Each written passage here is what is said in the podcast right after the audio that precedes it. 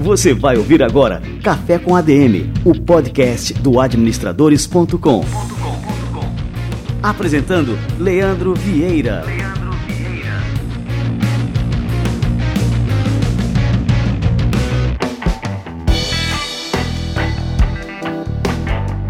Fala galera, está no ar mais um Café com A D M. Estamos começando o nosso episódio de número cento e doze. Café com A D M, a sua dose de cafeína nos negócios.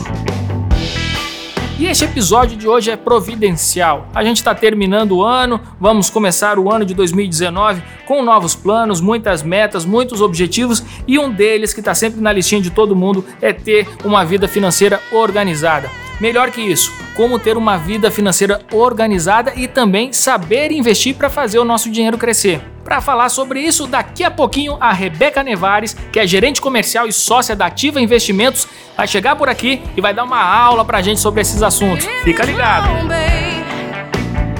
Então vamos fazer o nosso quadro livro da semana, porque eu tenho uma novidade fantástica para contar aqui para vocês. Vamos lá! Livro da semana.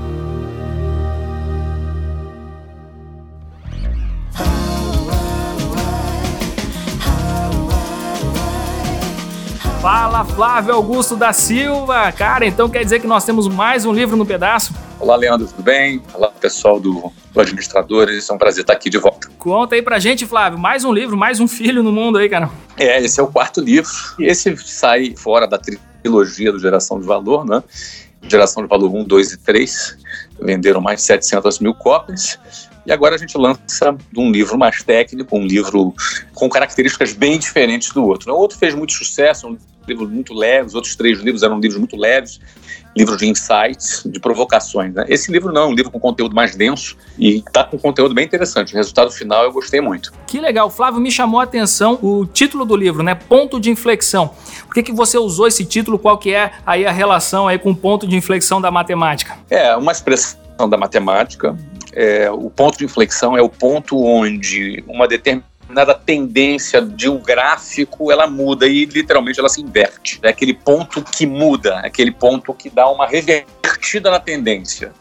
E obviamente a gente se apropriou desse conceito para falar sobre determinadas decisões que alguém pode tomar na sua vida que mude por completo a tendência que ele seguia anteriormente. Ou seja, existem decisões, a gente toma decisão diariamente, milhares de decisões, desde decisões corriqueiras a decisões de trabalho, mas em algumas decisões na nossa vida, não são muitas, não são tantas decisões que têm esse status de ponto de inflexão, mas algumas delas são pontos de inflexão, ou seja, são decisões que podem mudar a nossa vida.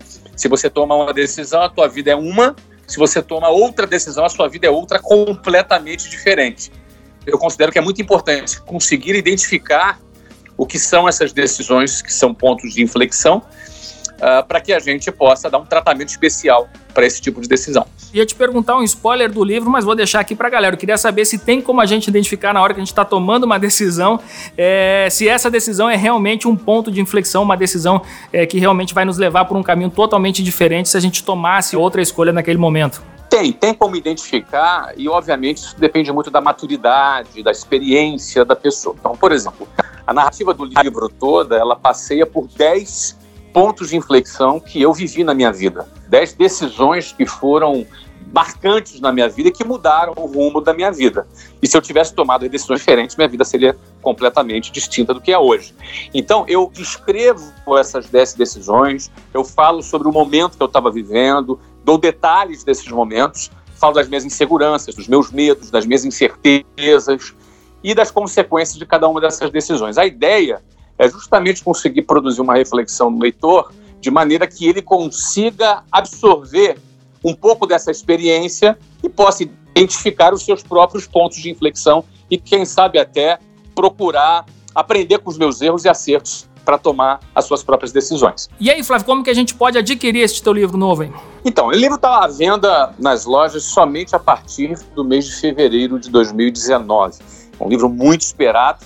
Agora eu consegui é, dar uma antecipada. O lançamento oficial é lá no Powerhouse, em janeiro, com quatro mil pessoas presentes no nosso evento. mas eu consegui antecipar aqui a produção e a gente está fazendo uma pré-venda exclusiva no site, ou seja, nos meses de dezembro e janeiro é possível comprar o livro somente pelo site Flávio Augusto, que é o meu nome, não é coincidência, Flávio Augusto ponto com. No Flávio Augusto ponto com é a única forma de comprar esse livro entre os meses de dezembro e janeiro. A partir de fevereiro estará em todo o Brasil, nas melhores lojas do Brasil. Show de bola! E eu já vou fazer isso agora mesmo, Flávio Augusto ponto com. Pô, Flávio, parabéns por mais um livro aí, muito Pode sucesso. Pode comprar uns duzentos aí, fazer uma promoção para Vamos dar embora. Para os leitores, para os ouvintes, não tem problema não, fica tranquilo, fica à vontade. Vamos nessa, Flávio, um grande abraço. Um abraço, tchau. Livro da Semana.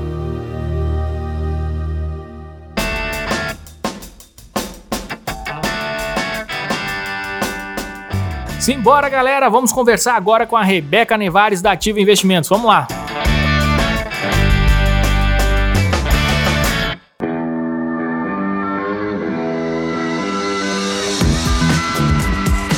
Rebeca Nevares é sócia e gerente comercial da Ativa Investimentos. A Ativa é uma corretora de valores com trinta e cinco anos no mercado financeiro, com sede no Rio de Janeiro e com filiais nas principais capitais de todo o país e mais de sessenta mil contas sob gestão. A Rebeca atua no mercado financeiro há doze anos, com foco em assessoria de investimentos e atualmente também é influenciadora da corretora, com os vídeos Rebeca Explica no YouTube. Rebeca, seja muito bem-vinda ao nosso Café com A D M. Muito obrigada pela apresentação, Leandro. Obrigada pelo convite. Espero que a gente possa aí destrinchar tudo sobre educação financeira e Tesouro Direto nesse podcast. Que legal. Ô, Rebeca, eu acho que esse assunto, assim, ele é fascinante, é, e só que é um tema que para muitas pessoas ainda é tabu. Muita gente acha que para investir a pessoa precisa ter dinheiro, precisa ter dinheiro sobrando e enxerga essa questão de investir como algo inacessível, restrito só a esse tipo de pessoa que tem ali uma sobra realmente para investir. Por que que esse mito ainda perdura? Eu acho que tem dois motivos para esse mito perdurar. A primeira questão é a seguinte: educação financeira, seja ela dentro de casa ou nas escolas. Então, o brasileiro, ele não está acostumado a falar sobre investimento, sobre dinheiro. Dinheiro ainda é um tabu para as famílias. Então, é, eu vou até colocar um exemplo, né, pessoal, é, na minha casa sempre foi falado isso durante toda a minha vida, desde que eu me conheço por gente, com três anos de idade, o meu pai falava sobre dinheiro, mas isso não é uma realidade. Então, as pessoas, elas não acreditam que devam investir muito mais pela falta de conhecimento do que por elas não acharem que tem realmente investimentos para elas, né? Então, assim, é, este é um ponto que é super importante da gente comentar aqui. E o segundo ponto é a questão de que hoje oitenta por cento do dinheiro está alocado nos grandes bancos. Isso é dado do Banco Central. E aí, o banco, ele tem uma responsabilidade também de falar com esse cliente sobre outros tipos de investimento, mas ele não comunica isso.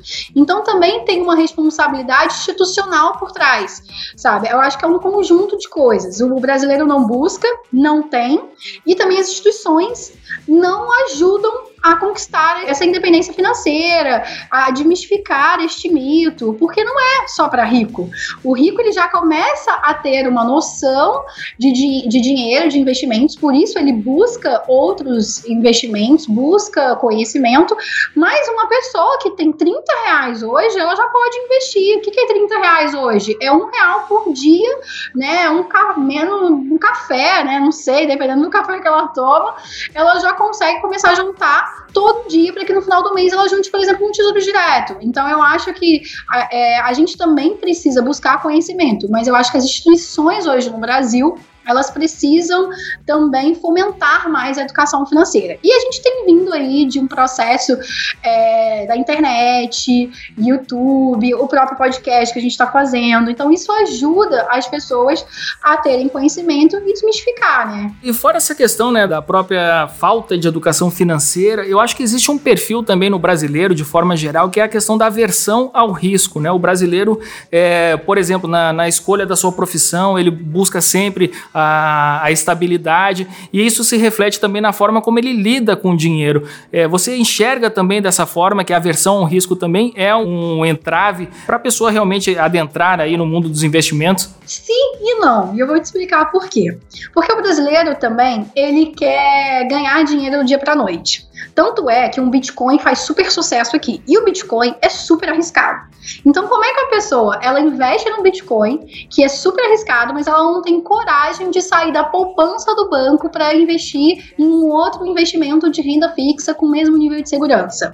Então, o brasileiro, ele tem umas curiosidades, mas isso tudo, na verdade, acaba indo para o lado da falta de educação financeira. Eu posso até ficar bem repetitiva nesse podcast, mas no final a gente vai acabar sempre nisso. Porque ele vai muito da modinha, porque o amigo falou que é bom, só que ele não levou os riscos em consideração. Só que Bitcoin é muito mais arriscado do que comprar, por exemplo, uma ação do Itaú, né? Uma empresa super sólida e tudo mais. Então eu acho que o brasileiro, ele tem aversão ao risco, mas ele não entende o que é esse risco, porque ele busca coisas muito mais arriscadas para poder ganhar dinheiro, entendeu? É verdade, né? Agora você tocou num ponto que muita gente acabou entrando aí naquele movimento de manada mesmo, né? De investir nas criptomoedas, em Bitcoin, e que agora estão amargando um prejuízo enorme, né? Exatamente. Você vê agora, tá todo mundo desesperado. Então, a volatilidade, que é o que a gente chama de oscilação desse investimento, ela é muito alta. Ela sobe e desce, assim, com uma velocidade muito rápida, que outros investimentos jamais vão ter isso, mas ele não busca outros investimentos. Então, é bem curioso esse comportamento, mas é um comportamento de quem não tem conhecimento do mercado. Ô, Rebeca, agora sim, para investir é necessário a pessoa ter uma sobra, isso é assim, independente é, de quanto a pessoa ganha por mês, porque é muito comum a gente ter, assim, pessoas que ganham mil reais e pessoas que ganham cinquenta mil reais, mas que chegam no final do mês, assim, ou no limite ou no vermelho, sempre gastando mais do que ganham. Como é que a gente pode conseguir mostrar para essas pessoas que têm esse perfil, né, esse descontrole financeiro, que o caminho, assim, o caminho ideal realmente para a gente atingir uma saúde financeira é não necessariamente ganhar mais dinheiro, mas aprender a cuidar do dinheiro que a gente já ganha normalmente? A gente precisa mudar a nossa relação com o dinheiro, porque eu posso ganhar mil reais, ou posso ganhar trinta mil, cinquenta mil, cem mil, não adianta, eu sempre vou absorver muito rápido e vou gastar mais do que eu ganho, porque eu não mudei a minha relação com o dinheiro. É uma questão muito mais comportamental do que matemática em si. Claro que o controle é importante nesse momento, a planilha vai ajudar, mas se a pessoa nem mudou o comportamento dela, uma planilha não vai adiantar nada. É igual uma dieta, se eu não conseguir é, sustentar a minha dieta, eu jamais vou atingir o meu objetivo. É a mesma coisa de quando a gente ganha mil, mas a gente não tem o controle, porque é muito mais uma questão de foco comportamental, tá? Então a gente precisa primeiro mudar a relação com o dinheiro, entender o nosso objetivo em relação àquele recurso. Eu ganho mil, mas eu tenho um objetivo de comprar minha casa, comprar meu carro, e aí sim eu vou criando escolhas inteligentes, tendo disciplina, e aí a minha planilha vai ficar muito mais fácil de eu fazer. Se eu fizer um controle sem ter isso definido, sem ter esse foco mais definido, eu vou jogar por água abaixo e não importa se eu ganho cem ou ganho um milhão, eu sempre vou torrar mais dinheiro do que eu ganho. Ô, Rebeca, você falou agora na questão do objetivo, né? A pessoa ter um objetivo e a partir daí começar a investir. Você acha que a pessoa pode não ter esse objetivo, que o objetivo é, seja uma coisa mais global, por exemplo? Não, o meu objetivo é realmente assim, eu tenho que investir é, porque isso faz parte da multiplicação do dinheiro que me sobra. Você acha que é mais importante, assim, para a pessoa começar a investir, ter esse hábito de investir por investir, ou tem que ter realmente um objetivo e assim as coisas se tornam mais fáceis para a pessoa perseguir esse objetivo e ter mais disciplina na hora de investir? Então, Leandro, investir por investir já é um objetivo.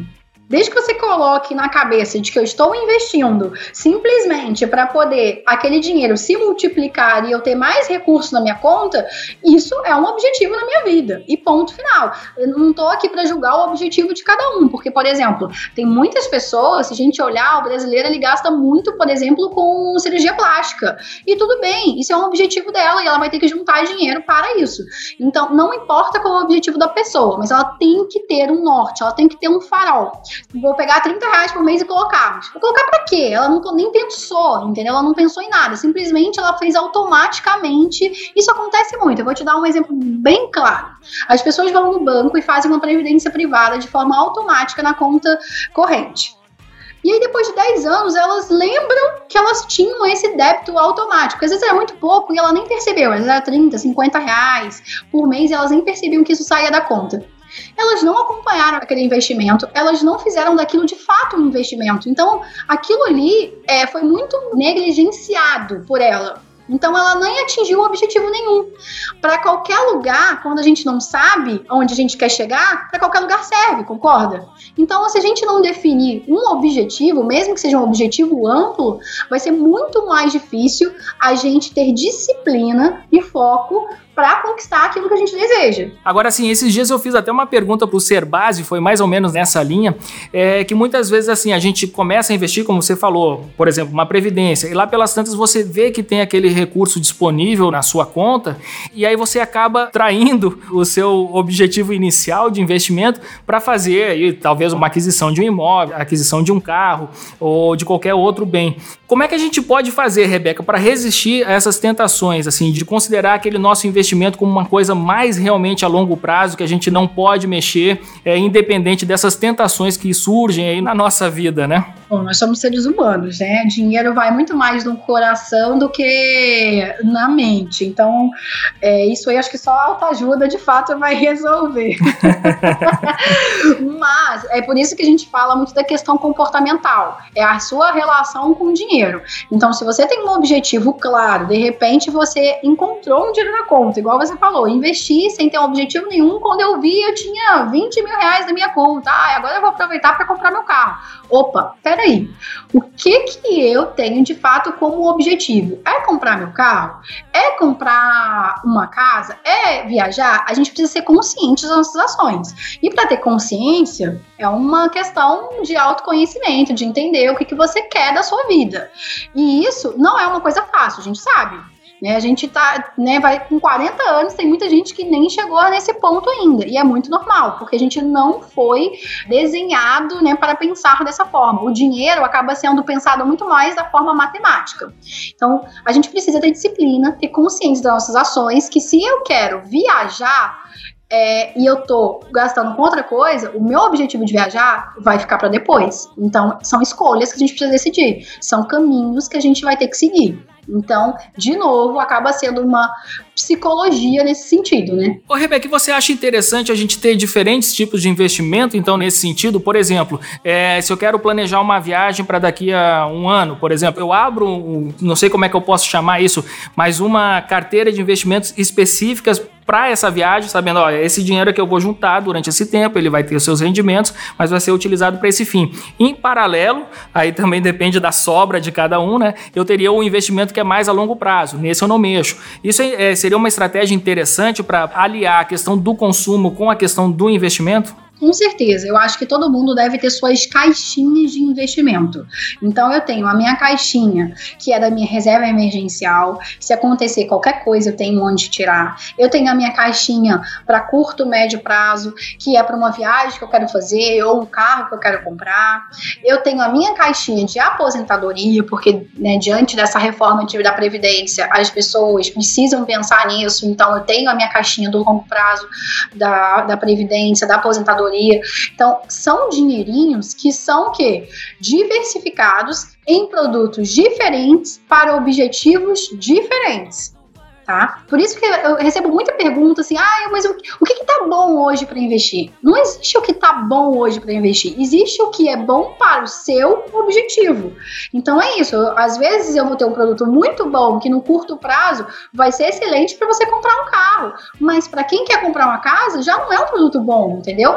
Precisa ter as caixinhas separadas. Me estendendo um pouco nessa questão do consumo, Rebeca, muitas vezes a gente acaba, por exemplo, acho que é comum isso, né? A gente ter um investimento e dizer assim, bom, esse investimento eu não mexo. Aí surge a oportunidade de trocar um carro. E aí, para não mexer no seu investimento, você acaba é, adquirindo, sei lá, assumindo ali um financiamento que você vai pagar mais de juros do que o que você ganha no seu investimento. Isso é uma atitude inteligente? Como é que você avalia isso, né? O fato da pessoa não mexer no seu investimento, mas de assumir é, ali uma prestação que acaba corroendo o seu patrimônio mais do que ele está ganhando lá no, no seu investimento. Então, isso, dependendo, pode ser uma boa estratégia, sim, tá? As pessoas acabam não tendo essa visão, mas o que que acontece? Quando você tem um investimento e, às vezes, você não quer resgatar para poder pagar e acaba pegando um empréstimo, às vezes fica mais barato você pegar um capital de terceiro, que seria um capital de um banco, para te auxiliar naquele objetivo, do que você descapitalizar completamente. Quando eu digo descapitalizar, é, eu vou resgatar gastar todo o meu dinheiro, por exemplo, para comprar um imóvel, sendo que um banco disponibiliza uma taxa de juros atrativas para um financiamento de casa. Pensa comigo, o custo que você, e o custo e o tempo que você levou para é, poupar esse recurso que você tiraria todo da sua conta, é caro. Você provavelmente vai demorar muito para refazer a sua poupança, né, o seu investimento. Por isso, às vezes, acaba sendo muito mais vantajoso você é, contrair um empréstimo para não descapitalizar completamente, porque o custo de descapitalizar é muito alto em função de, por exemplo, uma, uma emergência aconteceu na sua vida.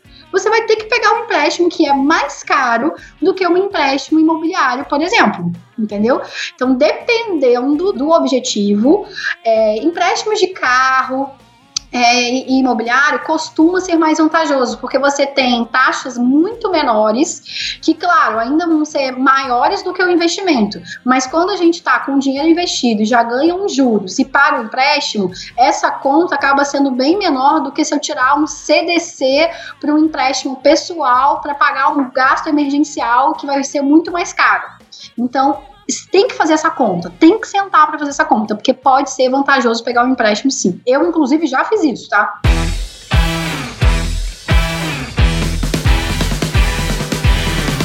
E vamos lá, Rebeca, de forma assim bem prática, o que, que a gente precisa fazer agora para conseguir ter um dinheirinho ali para poupar no fim do mês, começar a investir, é, qual que é a atitude que a gente deve ter? E até aproveitando, a gente está chegando aí no fim do ano, que é uma época normalmente que a gente começa a fazer as nossas resoluções para o próximo ano, então sempre entra, né? Aprender inglês, entrar na academia, começar a investir. O que, que a pessoa tem que fazer para realmente colocar esse objetivo de investir em prática? É, todo mundo no final do ano, né, quer fazer todas as promessas da vida, passa o ano, ninguém nem materializou uma delas. E a primeira coisa que a pessoa precisa fazer, de forma bem prática, além de mudar o mindset dela em relação a dinheiro, é realmente controlar os gastos. Parece chato, mas você precisa fazer isso pelo menos uma vez. Por que que a gente tem que fazer isso? Tá?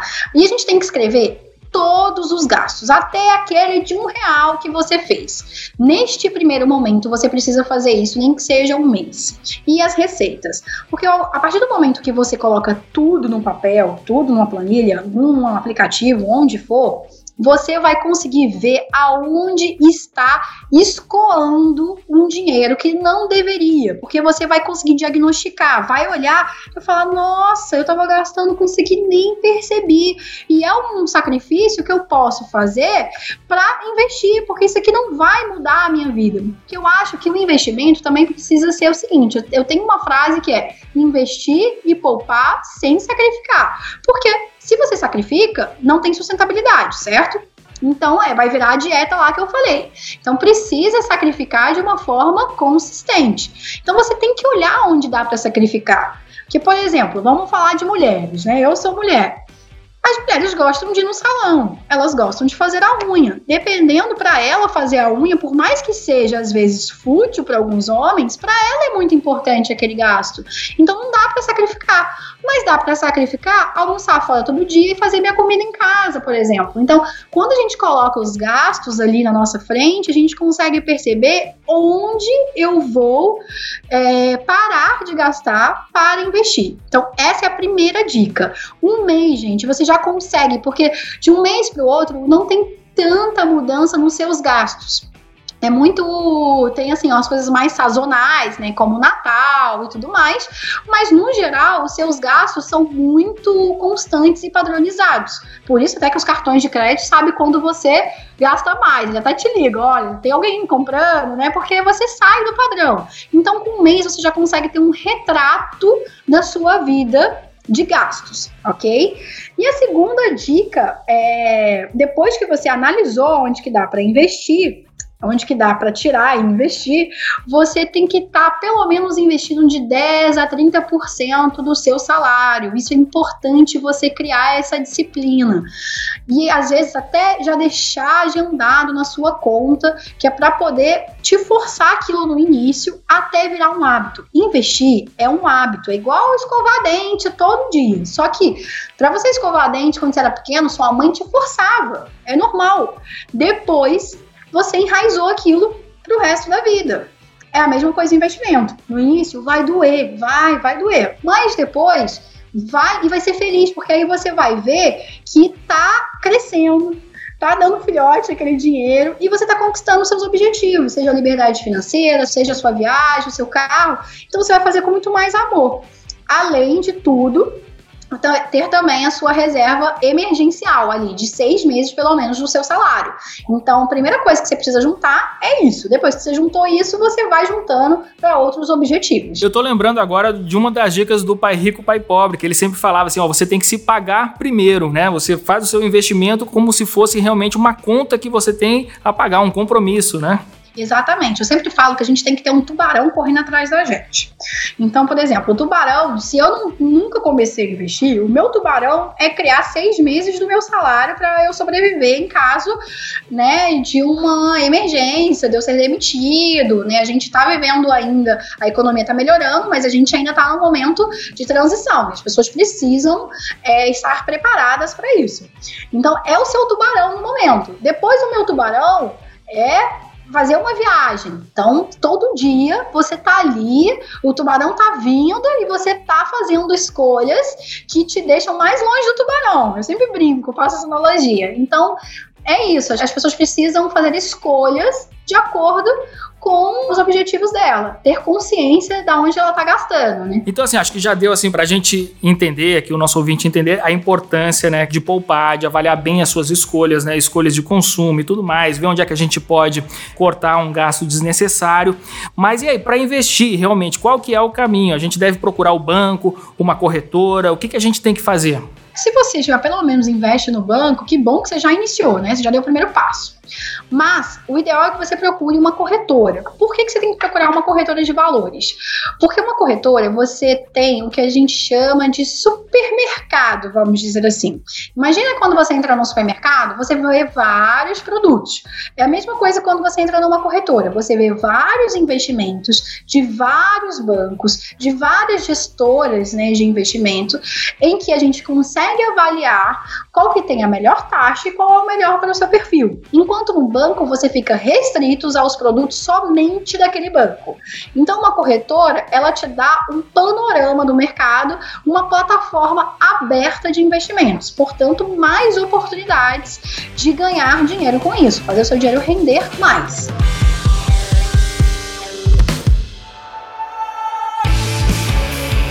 É muito comum no banco, eu tenho um ótimo relacionamento com os nossos gerentes aqui, da, tanto pessoa física quanto pessoa jurídica, mas normalmente assim, os produtos que me são oferecidos pelo banco vai sempre na linha de título de capitalização, aí sempre oferece um consórcio, parece assim que os gerentes têm uma meta a cumprir ali com relação a esses produtos. Isso a gente pode considerar investimento? Por exemplo, título de capitalização é investimento? Não, título de capitalização não é investimento. Título de capitalização é um sorteio, né?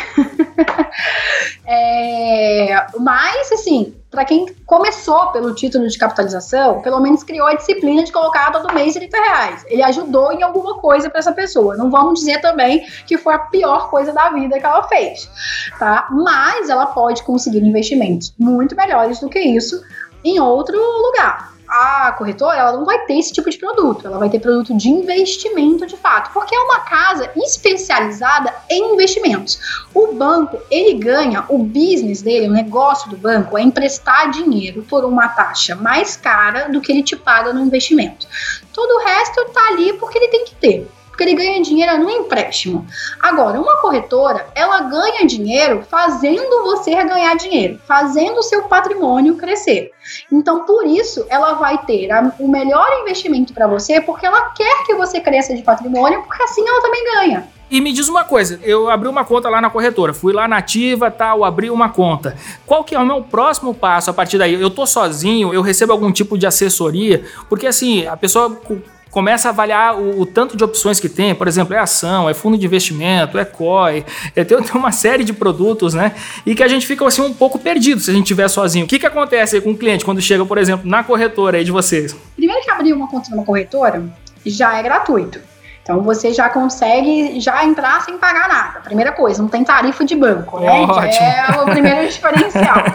Quando você entra aqui, você tem um atendimento personalizado com pessoas que são especializadas em investimento. Até porque, para trabalhar em corretora, você precisa ter certificações de órgãos reguladores é, e órgãos do mercado É, que são especialistas em investimentos. Então ele vai entrar, quando você entrar aqui, ele vai te ligar, vai entender qual é o seu objetivo, o que você espera com aquele recurso e vai te orientar no melhor investimento. É até um exercício de autoconhecimento, né? Assim, a corretora acaba nos ajudando a conhecer o nosso perfil de investidor, que é muito importante. Antes de começar a investir, a pessoa se autoconhecer, saber qual que é o seu perfil, se tem, é, por exemplo, uma aversão a risco, se é mais conservador, se é mais arrojado, né? Com certeza. Inclusive, quando você abre a conta, você vai preencher um questionário de perfil do investidor, onde você vai saber se você é conservador, moderado e agressivo. E essa é a primeira informação que a gente precisa entender para tomar a decisão de investimento. Porque o conservador,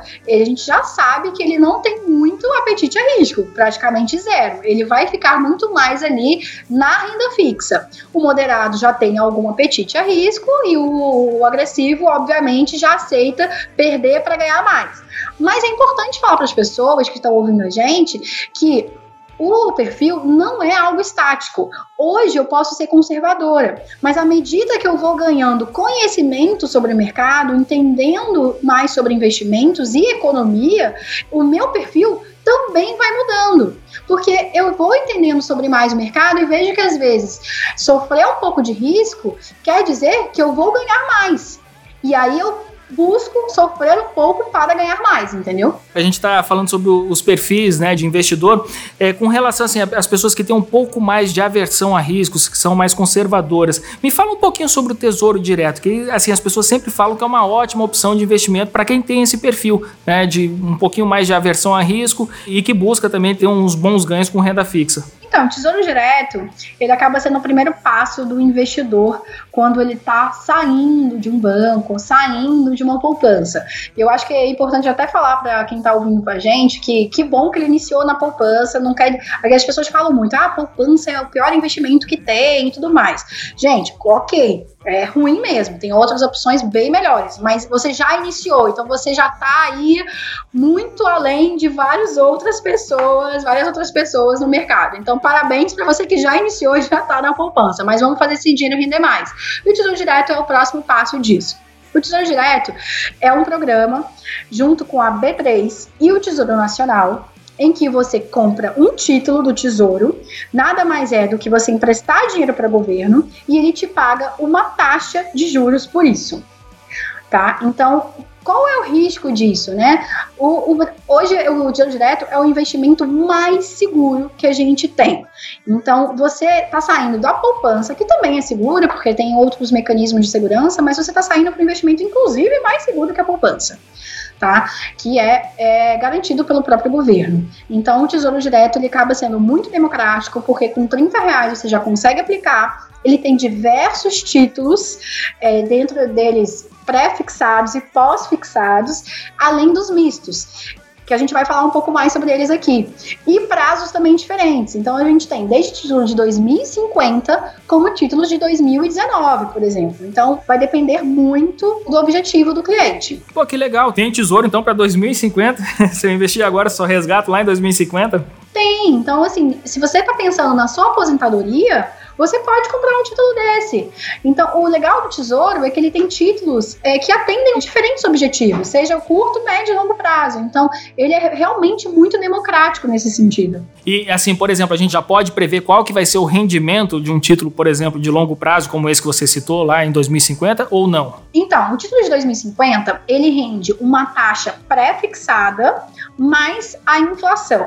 Então, uma taxa pré-fixada, por exemplo, é cinco por cento ao ano mais a inflação. Então, a gente já tem certeza dos cinco por cento.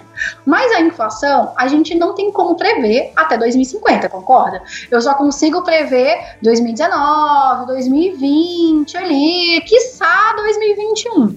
Só que, quando a gente fala em longo prazo, o importante para o investidor é ter o seu dinheiro protegido ao longo do tempo acima da inflação. Então, ele não pode perder valor, certo? O dinheiro. Então, se eu for lá no supermercado e hoje está um real o leite e daqui a dez anos o leite vai estar dois reais, o meu investimento tem que ter no mínimo dois reais. Se eu entrei com um, tem que ter no mínimo dois, porque senão eu perdi dinheiro ao longo do tempo.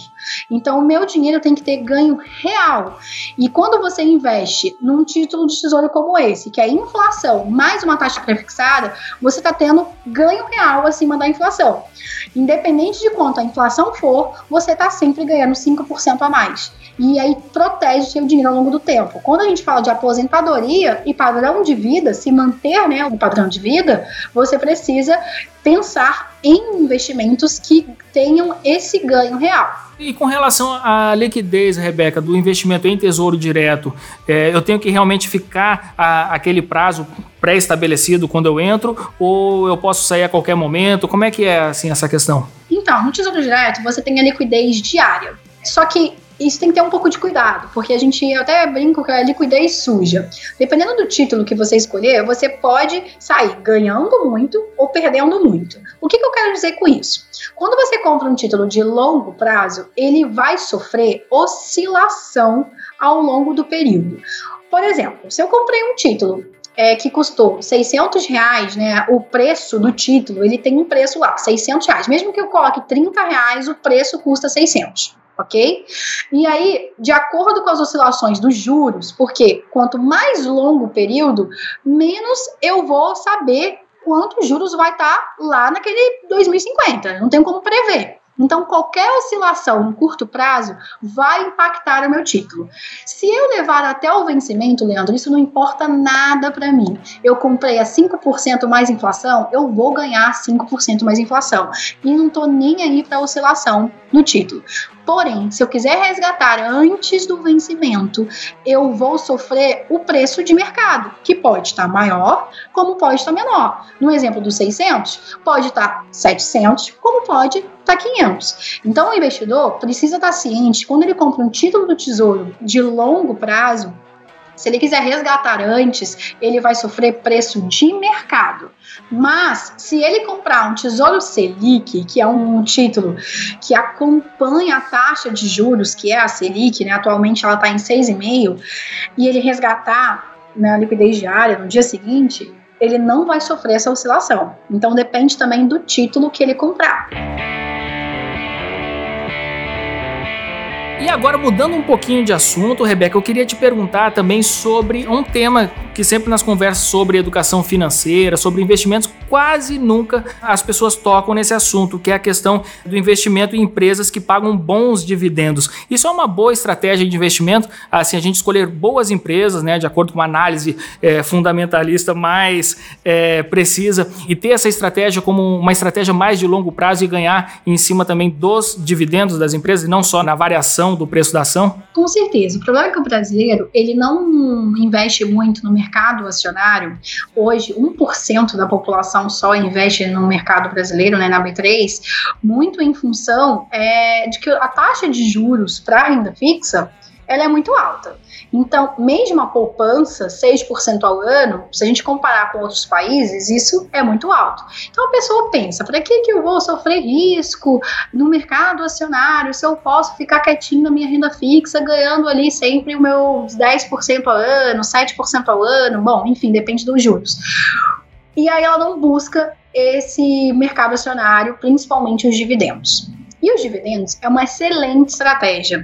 Quando você monta uma carteira de ações voltada para dividendos, você pode viver disso. Existem papéis muito bons que te pagam dividendos é, trimestrais, semestrais, anuais, depende de cada empresa, né, de cada é, conselho a acionistas, o que eles colocam, se vai ser trimestral, semestral, enfim, mas as taxas são muito boas e você ainda tem a possibilidade da valorização, mas para isso você precisa de uma expertise. Então esse passo de uma carteira de dividendos acaba sendo o terceiro passo do investidor ali. Ele inicia no Tesouro Direto, ele vai indo para alguns fundos multimercados, é, que são fundos que têm outros ativos, como ações, juros, moeda, e por último ele começa a aprender sobre ações de fato. Essa acaba sendo a jornada do investidor. Então, se ele começar a ter essa expertise e também tiver o auxílio da corretora, de um assessor de investimento, de uma área de análise que tem carteiras já pré-montadas, baseadas em dividendos, é uma excelente estratégia para longo prazo e aposentadoria. Por exemplo, a gente tem aí um grande investidor que todo mundo conhece, assim, quem está nesse mercado sabe que o Warren Buffett é conhecido como o buy and hold, né, que é comprar e deixar e ganhar com o lucro da empresa. Tá aí o exemplo número um, né? Eu acho que realmente, assim, para mim é uma estratégia muito inteligente, né? Escolher boas empresas e pronto, ir com elas o resto da vida, né? Que essa é a estratégia de investimento número um dele, né? É, só que aqui no Brasil a gente às vezes não consegue comprar e deixar para o resto da vida, porque diferente dos Estados Unidos, que tem um mercado mais maturado, né? Vamos dizer assim, aqui a gente tem um mercado que tem muita influência ainda política e isso acaba sofrendo, porque se a gente pegar, comprar uma ação e largar, provavelmente a gente vai sair no zero a zero. A gente precisa fazer movimentos, buscar analisar as empresas e às vezes mudar mesmo de posição. Não com uma frequência, às vezes, né, toda hora, porque a gente está falando de empresas que pagam dividendos, mas a gente precisa acompanhar. Nos Estados Unidos, às vezes as pessoas compram e largam lá, porque funciona lá, cinquenta por cento da população compra ações, então já é um mercado que tem um outro nível de conhecimento. Nós ainda precisamos, né, ter essa maturidade, mas se a gente acompanhar, tenho certeza que vai bater a renda fixa. Ô Rebeca, e agora, assim, já como um, uma mensagem final aqui para os nossos ouvintes, assim, que dica você daria é, realmente para que a pessoa comece a investir, mas de forma, assim, consistente e, e para desenvolver essa disciplina, né, para a pessoa realmente ter a noção que, é, que o investimento tem que fazer parte da sua vida, da sua rotina, que não é só trabalho, não é só pagar contas, a gente também tem que investir. É, então, acho que para quem está me ouvindo, a dica principal é falar sobre dinheiro. Vamos parar de ter medo de falar sobre dinheiro. Dinheiro é muito importante na sua vida. Ah, mas dinheiro é, não traz felicidade. Ok, dinheiro não traz felicidade, mas sem dinheiro você não paga a sua comida, o seu aluguel, a escola do seu filho. Portanto, se você não falar sobre dinheiro com a sua família, você não vai chegar a lugar nenhum.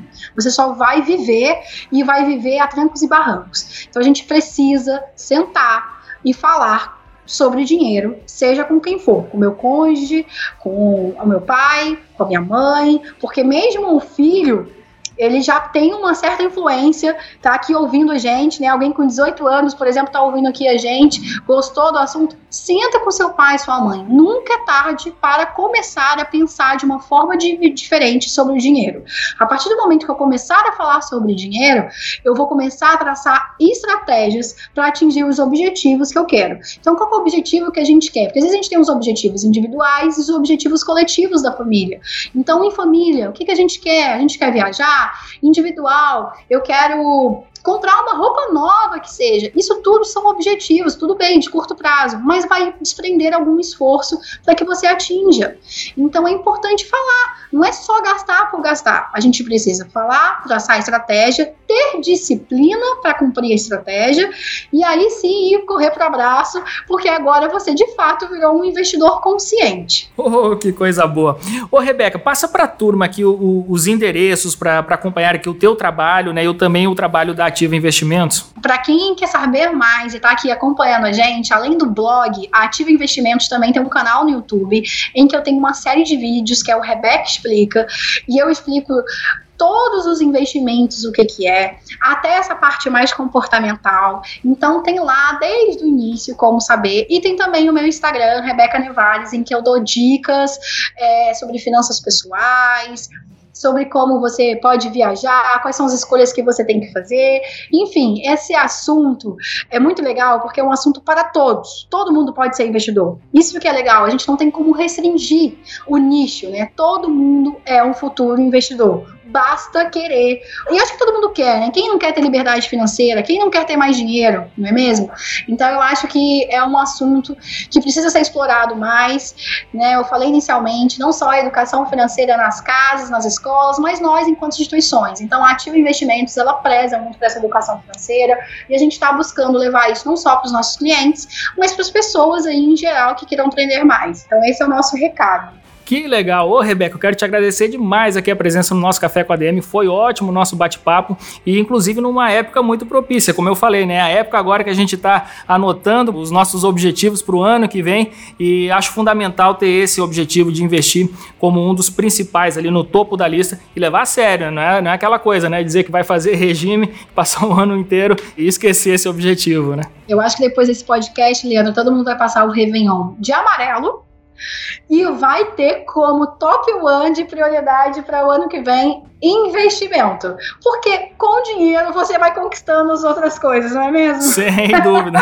Esse aí vai ser o meu objetivo número um. Pois é. Eu que agradeço a oportunidade de estar aqui falando sobre esse assunto. Muito obrigada. Obrigada a vocês que nos ouviram. E o que vocês precisarem também, comenta lá nas redes sociais que a gente vai responder e eu vou ajudar vocês também a conquistar aí esse mindset investidor. Show de bola, valeu demais, Rebeca. Um abraço.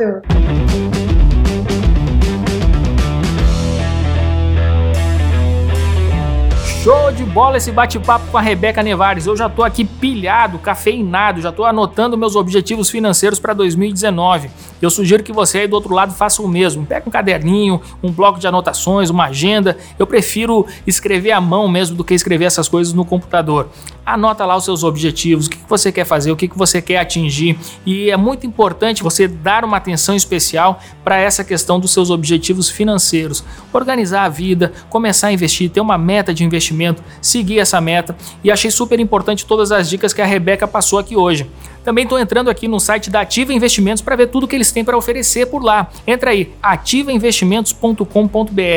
Eu estou dando uma olhada e eles têm muitas opções de investimentos, tem renda fixa, tem C O E, tem Tesouro Direto, mercado de ações, clubes de investimentos, fundos, fundos imobiliários, títulos públicos, ofertas públicas, enfim, tem muita coisa. Entra aí você também, ativa investimentos ponto com ponto br, para você ficar por dentro e escolher as suas melhores opções de investimentos para dois mil e dezenove. Maravilha, galera! Ano terminando, Café com A D M não para. Foi bom demais esse Café com A D M de hoje. Na semana que vem, a gente volta com muito mais cafeína para vocês. Estamos combinados? Então até a próxima semana com mais um episódio do Café com A D M, a sua dose de cafeína nos negócios. Até lá!